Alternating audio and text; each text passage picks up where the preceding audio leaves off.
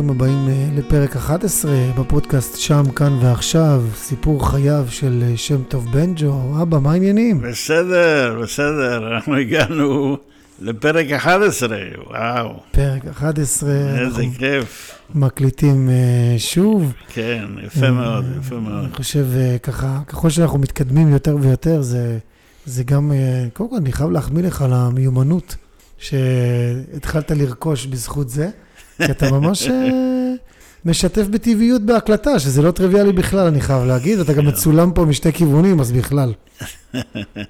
טוב, לומדים, לומדים. אז, תלמוד- אה, עובד בכל מיני כיוונים. תלמוד הזה עובד אה, נהדר. אז אה, היום אנחנו בפרק שאני חייב להגיד שאני חיכיתי לו הרבה מאוד זמן כדי לשמוע ולשפוך קצת אור על תקופה אה, שאני כילד זוכר אותה היטב, וזה בעצם אה, המחלה של אה, אימא. כן. אה, זה פרק אה, שיכול להיות מלא אמוציות, אז אני מכין אתכם אה, מראש שזו נקודה מאוד רגישה. אז אבא, בוא נתחיל פשוט, ככה סיפרת, התחלת בעצם מהמחלה של אימא, הקדשת לזה פרק שלם, טרשת נפוצה ופטירה של אימא שלי, חוליה.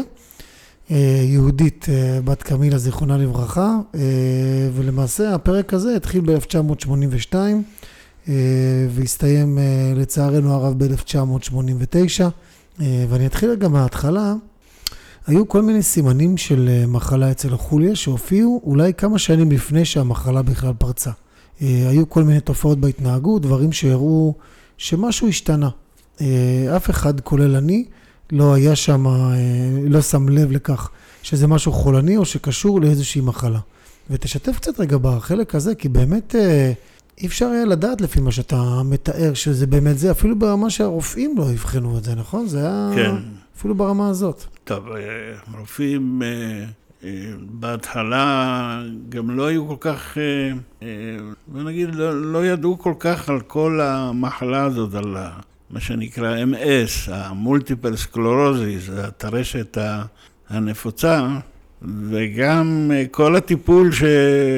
שנתנו אז היה סטרואידים, בכלל בהתחלה אה, חשבו שאולי זה אירוע מוחי, כי זה מיד אה, שיתק לחצי גוף, ולא בדיוק ידעו מה לעשות, ובעצם אה, היה רופא פסיכיאטר שאמר לי, תשמע, זה לא בעיה נפשית, זה משהו שקשור, כן, למערכת העצבים במוח. וזו מחלה שנכון שהיא די חדשה, לא מכירים אותה, ולכן התחילו לאבחן, ואז הגיעו להבחנה הזאת. ואז הגיעו להבחנה שזה בעצם טרשת נפוצה ולא משהו אחר. ובעקבות זה היו אה, צריכים למצוא את הטיפול המתאים, גם הם לא ידעו מה לתת, כן? כי ברגע שהתחילו לתת סטרואידים, אז אה, זה, היו לזה תוצאות לוואי אה, לא, לא פשוטות, אה, כן? זה פשוט אה, ניפח אותה ושינה לה כל מיני דברים הורמונליים. ובוא בוא נגיד שאם אנחנו נדלג על כל הקטעים של לפני שהתחלנו, זה נכון שלפני היו כל מיני דברים. כמו שלא- מה למשל? שלא יכולתי לדעת ולפרש אותם, כמו למשל אה, ל... לעשות ב... ב... בכל... ב... בקניות, לדוגמה, איזושהי פזרנות שהיא לא הייתה רגילה לזה, כן? אה, יכלה, ואמרו לי אחר כך, במכולת לדוגמה, תשמע, קח לה את הפנקס צ'קים, כי היא, כן, אה, מפזרת, דוגמה כזאת. או שהיא... בלא, בלי, בלי מודע בעצם, לפי מה שאתה אומר. איך? בלי להיות מודעת. כן, אני יודע, זה משהו שהשתנה. זה לא היה רגיל דבר כזה, כי על זה יכולתי לסמוך. אה, או כשהיינו אה, מזמינים אלינו אה, אורחים, אה, והייתי סומך על זה, כמו תמיד, שהיא מכינה והיא מבשלת וכן הלאה. האורחים היו מגיעים, כן, ואני מחכה שהיא אה, תוציא את הדברים שהיא בישלה, כן, אה, ואני אומר לה, איפה אומרת? "אה, לא יודע, לא הכנתי. כן, זה, זה היה מעמיד אותי במצבים לא, לא הכי נעימים, כן, או למשל העניין של, של קנאות, כן, הייתה מקנאה מאוד בצילה, כן, וזה היה מצב שאפילו היא הפכה להיות אלימה בצורה מסוימת אה, כלפיה, הייתה גם אלימה אה, במידה מסוימת כלפי אבי גם. שזה בעצם דברים שלא... דברים ש... שלא היו קודם. דברים שלא היו. אלה דברים שהם אה, למעשה התחילו ל... ל... בוא נגיד, להתפתח עוד לפני שידענו בכלל שהיא חולה עם המחלה הזאת. ו... ורק בעקבות התפרצות המחלה, כן, שהיא קיבלה אז את השיתוק בחצי, בחצי גוף, והגיע אחר כך עם זה לבית החולים, אז משם התחיל כל העניין להיבדק יותר, ואחר כך הייתה ברמב"ם איזה חודשיים. אני אקח איזה נקודה שכתבת עליה בספר, אה, יחסית בתחילת הפרק הזה.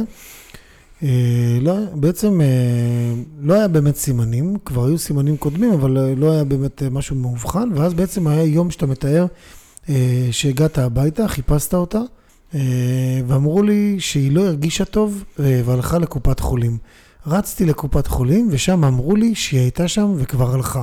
וכששאלתי מה המצב, הרופא אמר לי, אתה צריך לקחת את אשתך דחוף למיון. יש לה שיתוק בחצי גוף, וצריך לאשפז אותה, ולראות מה גורם לזה. חשבו שאולי זה אירוע מוחי. חזרתי הביתה, אבל היא לא הייתה שם. הלכתי לחפש אותה, שאלתי אנשים, אה, אם ראו אותה, ובסוף מצאתי אותה. והתברר שהיא המשיכה כרגיל, הלכה לשוק לעשות קניות.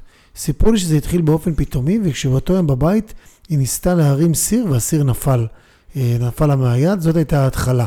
זה היה הביטוי הראשוני של ההתפרצות של המחלה. עכשיו, אני חייב לציין פה, בחלק הזה, באופן, אה, בחוויה האישית שלי כילד, שעוד הייתי מאוד מאוד קטן באותה תקופה, אבל אני זוכר תמיד את הסיפור הזה.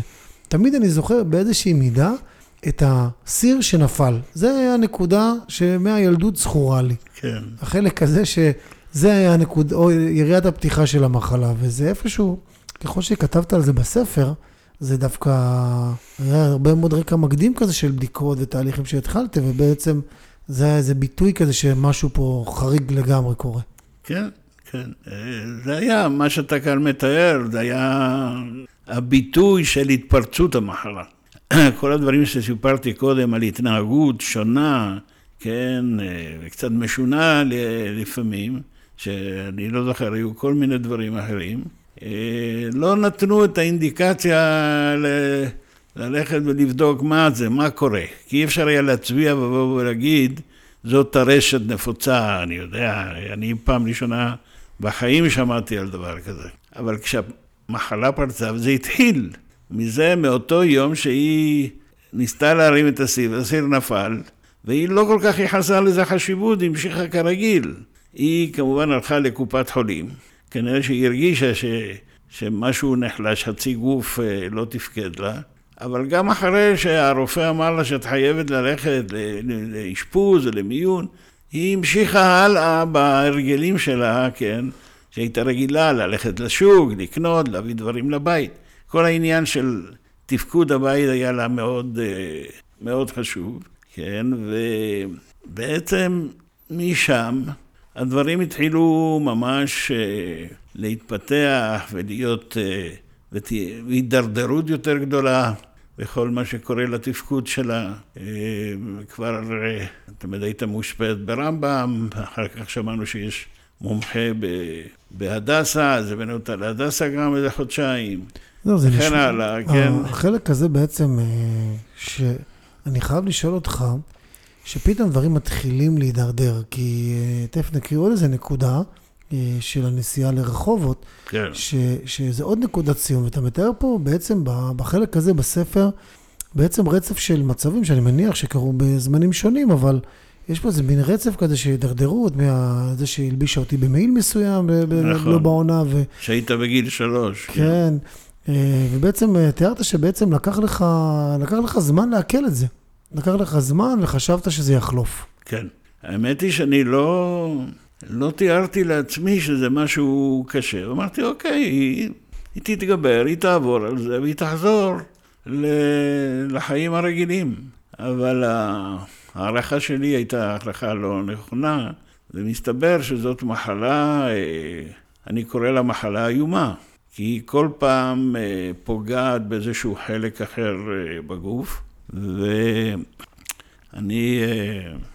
ממש לא, לא ידעתי שזה פעם פוגע בסוגרים, ופעם בהטלת שתן, היו הימים של היא לא יכולה להטיל שתן והייתי צריך להוריד אותה מיד אה, לבית החולים. ולאט לאט זה התפתח למצב שגם להתרחץ לבד היא לא... היא כבר לא יכלה. והיא ממש, היא הפכה להיות מקרה סיעודי. שהיינו צריכים, אה. שהיינו צריכים ממש אה, לטפל, אם זה. בלהלביש אותה, ואם זה ב... ברחצה, ואם זה להביא לה אוכל, ולפעמים קצת לעזור לה לאכול. זה, היא הפכה להיות ממש כל פעם, אבל בלי, בלי להרגיש את זה, הדברים התחילו להידרדר, בלי ששמנו לדבר, לכן אני אומר, זאת מחלה איומה, כן? אני פעם אמרתי, נכון שיש מחלות סרטן וכן הלאה, אבל זאת מחלה שהיא פוגעת כל פעם במשהו אחר בגוף, וזה הופך את הבן אדם לחסר אונים, כן? וזה דבר שהיום אולי כבר יודעים וכן הלאה, כן? ועדיין אין תרופה, עדיין לא מצאו תרופה. יש תרופה שאולי מעכבת את ההתפתחות של, ה, של המחלה, כן? אבל בלי תרופה מתאימה וכן הלאה, הדברים, הדברים מידרדרים. ובוא נגיד שהיא הייתה מודעת היא הייתה מודעת למה שקורה איתה, כן? היא רק לא יכלה לשלוט בזה, כן? ולא היה, לא היה לה הכי נעים, לא היה לה הכי נעים שאני רוחץ אותה. כן. כן?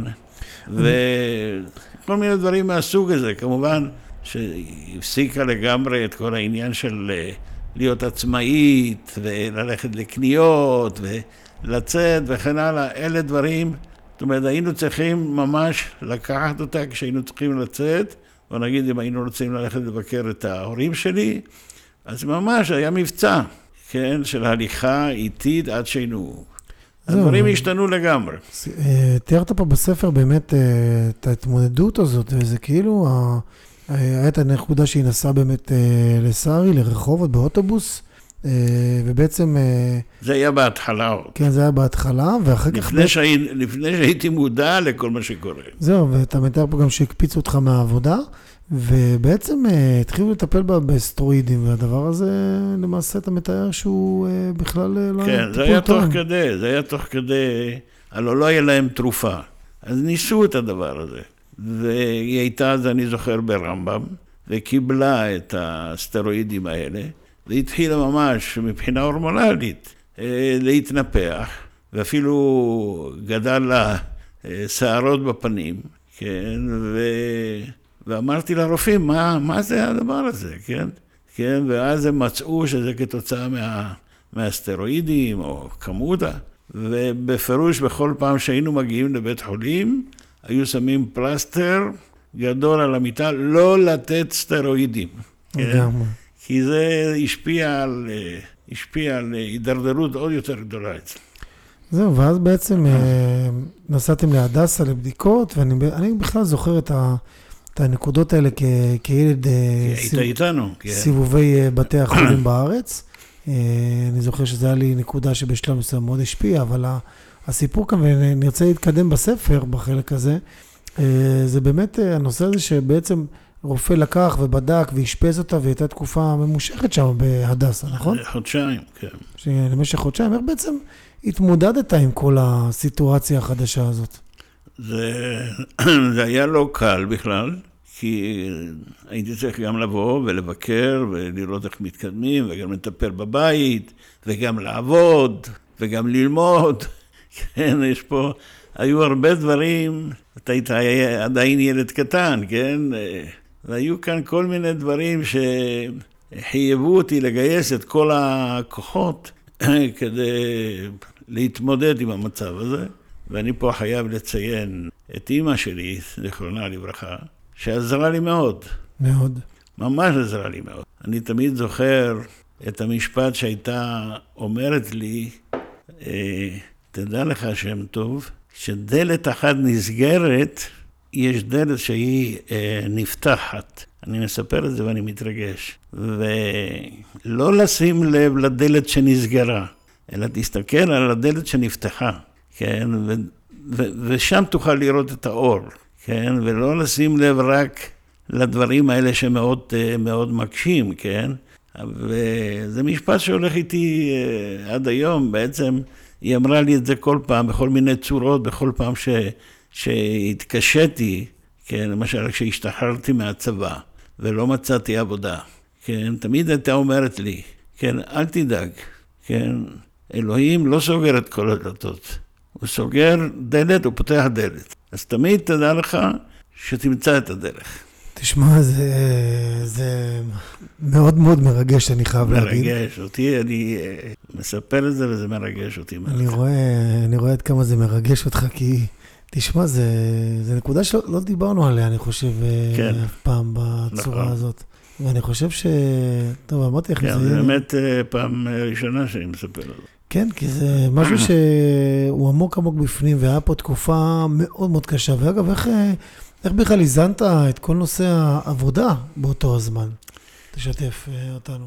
האמת היא שעד שקלטתי, עד שקלטתי אה, שבעצם אה, אני כאן יורד בתפקוד, וכל העניין של שיתוף שאנחנו מדברים עליו, לא היה לי בתודעה, זה ערך שפיתחתי אותו אחר כך בהמשך. כי לא סיפרתי בעבודה, כן, מה קורה לי. Mm, הם לא ידעו מה קורה. זאת אומרת, ראו שיש שינוי, אבל לא ידעו מה קורה, כן? וזה לקח לי די הרבה זמן עד שקיבלתי החלטה, כי אמרתי, מה אני אשתף אותם בבעיות שלי, בזה, ו... אבל זה היה כל כך חשוב שכינסתי אחר כך את העובדים וסיפרתי להם מה קורה לי ומה קורה בבית. כן, די התפלאו חלק אה, איך למעשה לא שיתפתי אותם בעניין הזה, כי הם יכלו גם להתגייס ו... ו- ולעזור במצב הזה וכן הלאה. אבל uh, העניין הזה, מהנקודה הזאת ראיתי כמה הערך של שיתוף, שזה כולל העברת מידע, זה כולל uh, קבלת החלטות ביחד, uh, לגייס אנשים שיבצעו תפקידים וכן הלאה. אני בכלל עברתי את זה אחר כך גם בעבודה, כן? והתחלתי. את כל הנושא הזה של לשתף, לפתח. טוב, אני חייב לתת פה איזה אזכור קטן, איזה נקודה שאולי אה, נבין אחרי זה עד כמה היא הפכה להיות אה, משמעותית בהקשר אחר. אה, זה הנושא שבעצם מהאשפוז הזה בהדסה, אה, הגעת ל... אה, בעצם נתקעת עם האוטו, נכון? כן. נתקעת עם האוטו, האוטו הפסיק פתאום לעבוד וירד גשם ולא ידעת מה לעשות, ובעצם החזרת אותו, שבעצם היה בדיוק נהג שראה את אימא שלך, את סבתא, דוחפת את האוטו והוא עצר לידכם, ובעצם אה, נשארתם אה, לישון אצל סמי, נכון? השארתם שם את האוטו? אצל רבקה, כן. אצל רבקה, סליחה, רבקה וסמי, כן. אה, ואחר כך בעצם הוא הקפיץ אתכם, אה, הקפיץ אתכם הביתה. לא, הוא לא הקפיץ הקפיץ אותנו. אתכם, Mm, לא, הוא לא הקפיץ אותנו הביתה. לראות מה קורה עם הרכב, נכון. זה היה בתקופה שאימא הייתה מאושפזת בהדסה. Mm, כן, ועוד, אה, בוא נגיד, זה היה אחרי ביקור, עוד לא שחררו אותה. והיה לי, את, היה לי אוטו ישן קצת, ו, ובאמת אה, זה היה חורף, אז התחיל לרדת גשם, כמו שתיארת פה, וישנו אצל, אצל רבקה, ולמחרת סמי אה, הקפיץ אותנו עם איזה חבל, חשבנו שצריך לגרור את האוטו. לאוטו, שהיה ליד אה, בת שלמה, שם בערך השארנו אותו. והאמת היא שאיך שהגענו, אני מנסה להתניע, הוא מניע. mm. כנראה שהייתה בעיה שם בפחמים, משהו כזה, ונסעתי איתו למוסך קרוב בבנימינה, והם ראו את הבעיה, והם אמרו לי, הנה, בדיוק זה הבעיה, וכשמדליקים אורות בלילה, זה לוקח מזה את האנרגיה, ולכן הוא הפסיק, היה מפסיק לעבוד. ובעצם אה, חזרתם הביתה וסבא לא הבין בכלל אה, למה סבא לא הגעתם. כעס, למה לא הגעתם? כעס, וכשסיפרתי לו שהאוטו הניע, אז הוא אומר, אתה רואה? אתם רציתם לישון אצל רבקה, ולכן אה, אמרתם על האוטו, אבל האוטו הניע, איך אתה מסביר את זה? כן, הוא לא הבין את הנקודה הזאתי. אה, ואז בעצם היה לך איזה נקודה שהאוטו בכלל אה, שקע באיזה שלולית. טוב, זה אחרי, זה לפעמים, אני אומר, אני תמיד אמרתי שהצרות באות, אומרת, אומרים צרות צרורות, כי הן באות בצרורות. חשבתי שאחרי שעברתי את כל, הת... את כל מה שקרה עם האוטו, כן, וזה היה יום חמישי בערב, הגעתי הביתה ולקחתי אותך לגן, כן, ואני באותו, באותה תקופה היינו עובדים גם ביום שישי, כמו שאמרתי, אז לקחתי את האוטו, אמרתי, אוקיי, אני אסע לעבודה בקריית שמונה. ואני רואה את ה... ביציאה, כן, ליד תחנת האגד בצפת, אנשים עומדים, ואני רואה שלולית, כן, וחשבתי, אוקיי, שלולית, אני אעבור אותה. לא ידעתי למה הם עומדים, כן? ואני נכנס לתוך השלולית ושוקע. כל האוטו התמלא לי מים, כן, ואנשים עזרו לי לצאת ולהוציא את האוטו, והאוטו הזה נשאר איזה קרוב לשבועיים במקום, כי אחר כך התחיל גם לרדת שלג, כן, ואני בלי אוטו, כן, ורק אחרי שהכל נרגע יכולתי להביא אה, מכונאי שיוכל לטפל לי באוטו ולסדר אותו וכן הלאה. ובאמת מאותו רגע קיבלתי החלטה אני עובר גם לאוטו חדש. כן. זהו, זה בעצם אה, הנקודה הזאת, למה הזכרתי את החלק הזה, כי אה, לפעמים דברים מתחברים בדרכים אה, נסתרות, כי בעצם את הפיצויים שלקחת, שקיבלת בזמנו, כן. שעברת לקריית שמונה, בעצם השקעת בבורסה, שהייתה באותה תקופה כן. מאוד גועשת. שהייתה בועה. הייתה בועה, ומכיוון שבעצם היית צריך כסף לקנות את האוטו, נכון, אז משכת את הכסף. כן, כן.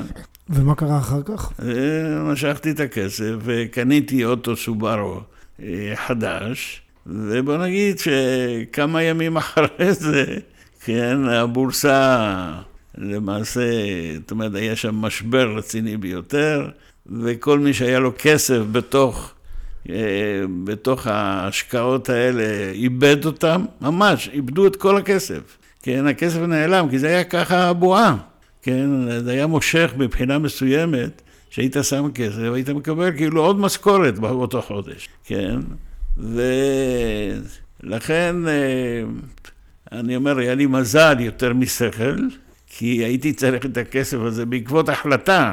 לפעמים אירוע גורם... זה מה שאמרתי. זאת אומרת, האוטו נתקע. ראיתי, ראיתי שאני חייב אוטו חדש. כי בתקופה הייתי הרבה על הכבישים, חורף, קיץ וכן הלאה, ואני, תאר לעצמך שאני אה, באותו לילה שהאוטו לא הניע, הייתי עם אמא באוטו, אם הייתי עם אמא באוטו, איך אני מתמודד עם דבר כזה? עשיתי לי חשבון כאן שפה יש לי אישה חולה, כן, ואני חייב אוטו אמין, ולכן קיבלתי את ההחלטה הזאת, ובוא נגיד בדקה התשעים.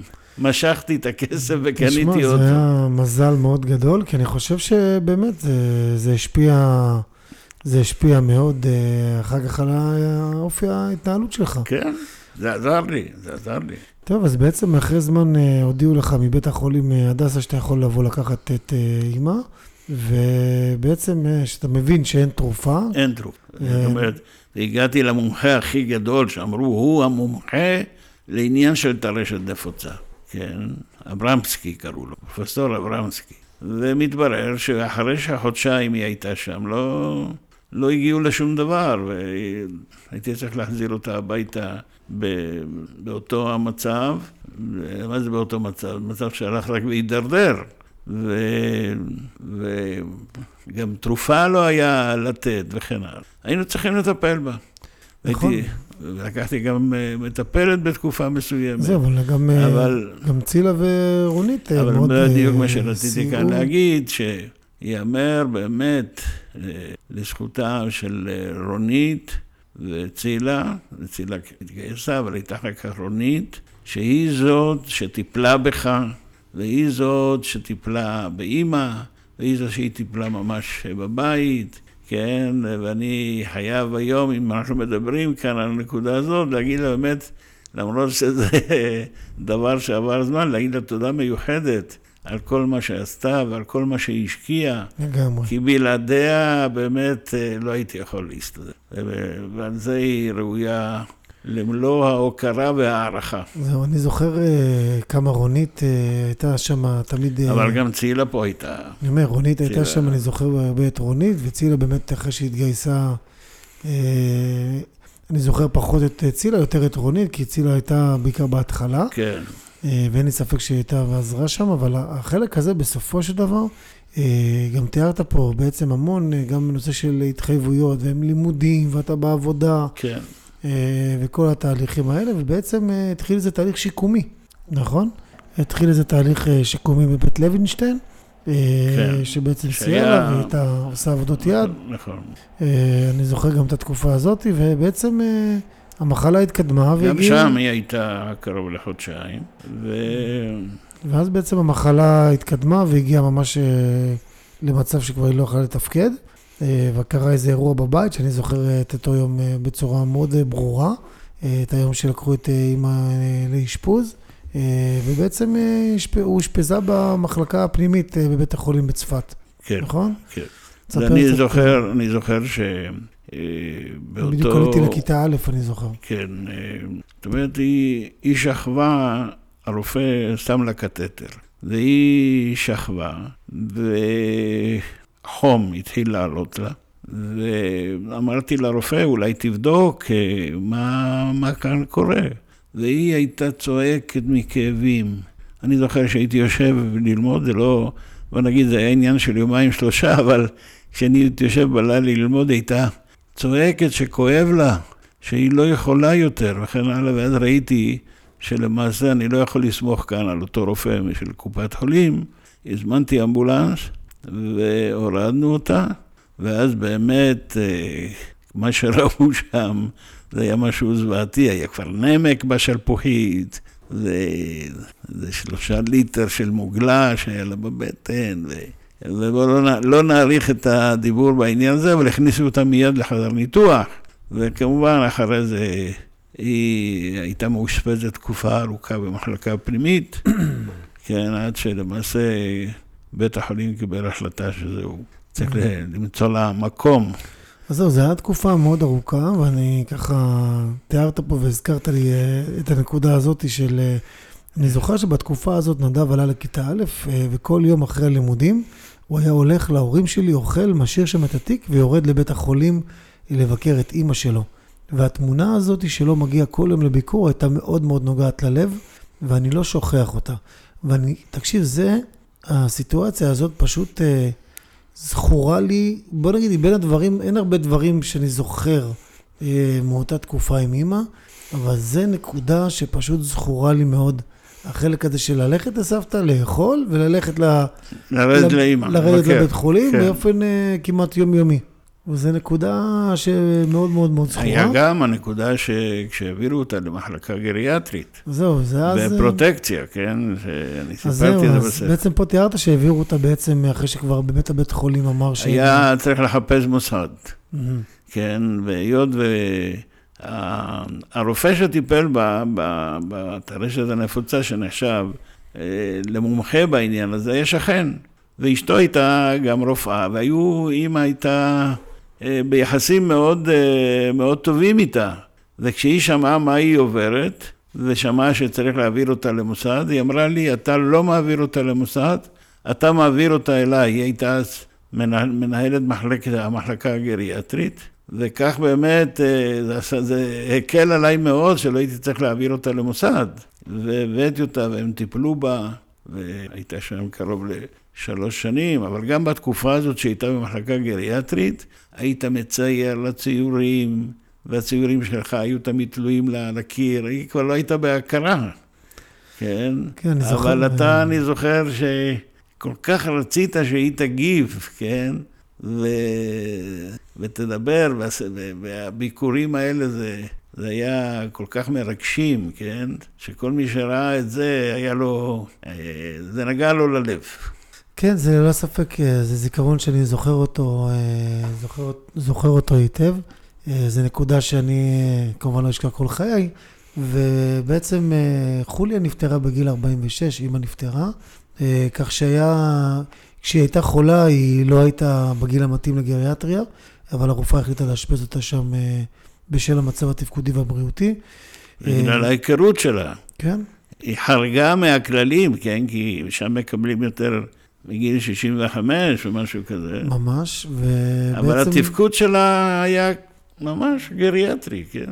היא בעצם אה, לא, לא זיהתה כבר אף אחד, אה, וכאילו אתה זוכר שבעצם היינו באים לבקר, אה, ובעצם אתה תיארת פה שהיה לה ממש מוח של אישה בת אה, 90 אה, בערך, שבעצם המוח הלך זה והתנוון. אחרי... ואפשר להגיד שהמוות גאל אותה מייסורים רבים. זה היה מאוד מאוד מאוד קשה, וכאן בעצם אה, סיימת את הרקע. ואנחנו נקדיש לזה פרק אחר, ב- ביחד, אה, כמו שאמרנו, בהרחבות שנעשה בעזרת השם, כן, אה, כדי שבאמת אה, נוכל לגעת בזה, כי יש עוד הרבה על מה לדבר, כן, על התקופה הזאת, אז הקדשנו לזה, נכון. הקדשנו לזה באמת יש פרק. באמת על מה, על מה לדבר, וכל החלק הזה הוא מאוד מרגש. כן, אני גם רואה אותך מתרגש מאוד, מכל, מכל העניין כמראיין, כן? בטח, אבל זה, אני יודע שאתה גם, גם אתה עברת תקופה. ממש. עברת תקופה לא קלה, כי אתה רצית גם את אימא שלך. והיה לי קשה, בוא נגיד, להחזיר את אימא לתפקוד כמו שהייתה כשהייתה צעירה, או לפני שהיא חטפה את המחלה. זה, זה גם היה לי מאוד קשה. כן.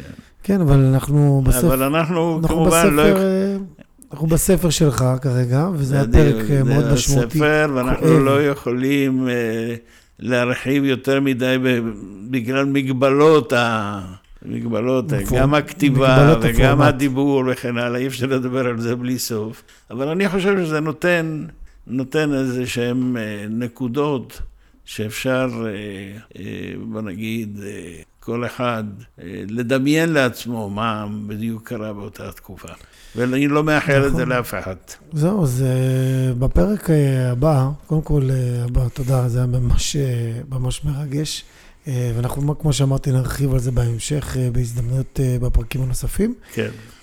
ובעצם... אגב, עוד מעט האזכרה, נכון, כן, עוד חודש. ממש. עוד חודש האזכרה, ואולי באמת זאת תהיה הזדמנות. אה, כן, אנחנו נקווה שנוכל אה, להקליט באמת. כן, אז uh, הפרקים הבאים בעצם, בפרק הבא נזכור קצת uh, בעצם את החיבור שלך עם עולם הדת שתיארת, ונמשיך בעצם uh, לפרקים הבאים בספר, שאנחנו כבר ממש מתחילים, אנחנו בשליש האחרון. uh, אז אבא, תודה רבה על ה... אנחנו מתקדמים, מתקדמים, נדב. אנחנו מתקדמים מאוד, אז uh, תודה רבה על השיתוף. תודה, תודה, תודה. ו... וניפגש באמת בפרק הבא. תודה, שיהיה תודה. ככה הרבה מאוד בריאות וטוב, תודה, רק בריאות, רק בריאות. ושנמשיך uh, ריגשת אותי מאוד עכשיו, וגם אתה התרגשת. כן, גם אנחנו מאוד. קשורים לזה, לגמרי. טוב, אבא, אז ניפגש אה, בפרק הבא. בעזרת השם. תודה רבה לכם על הזמן. ועל ההאזנה. תודה, תודה נדב ולהתראות. להתראות.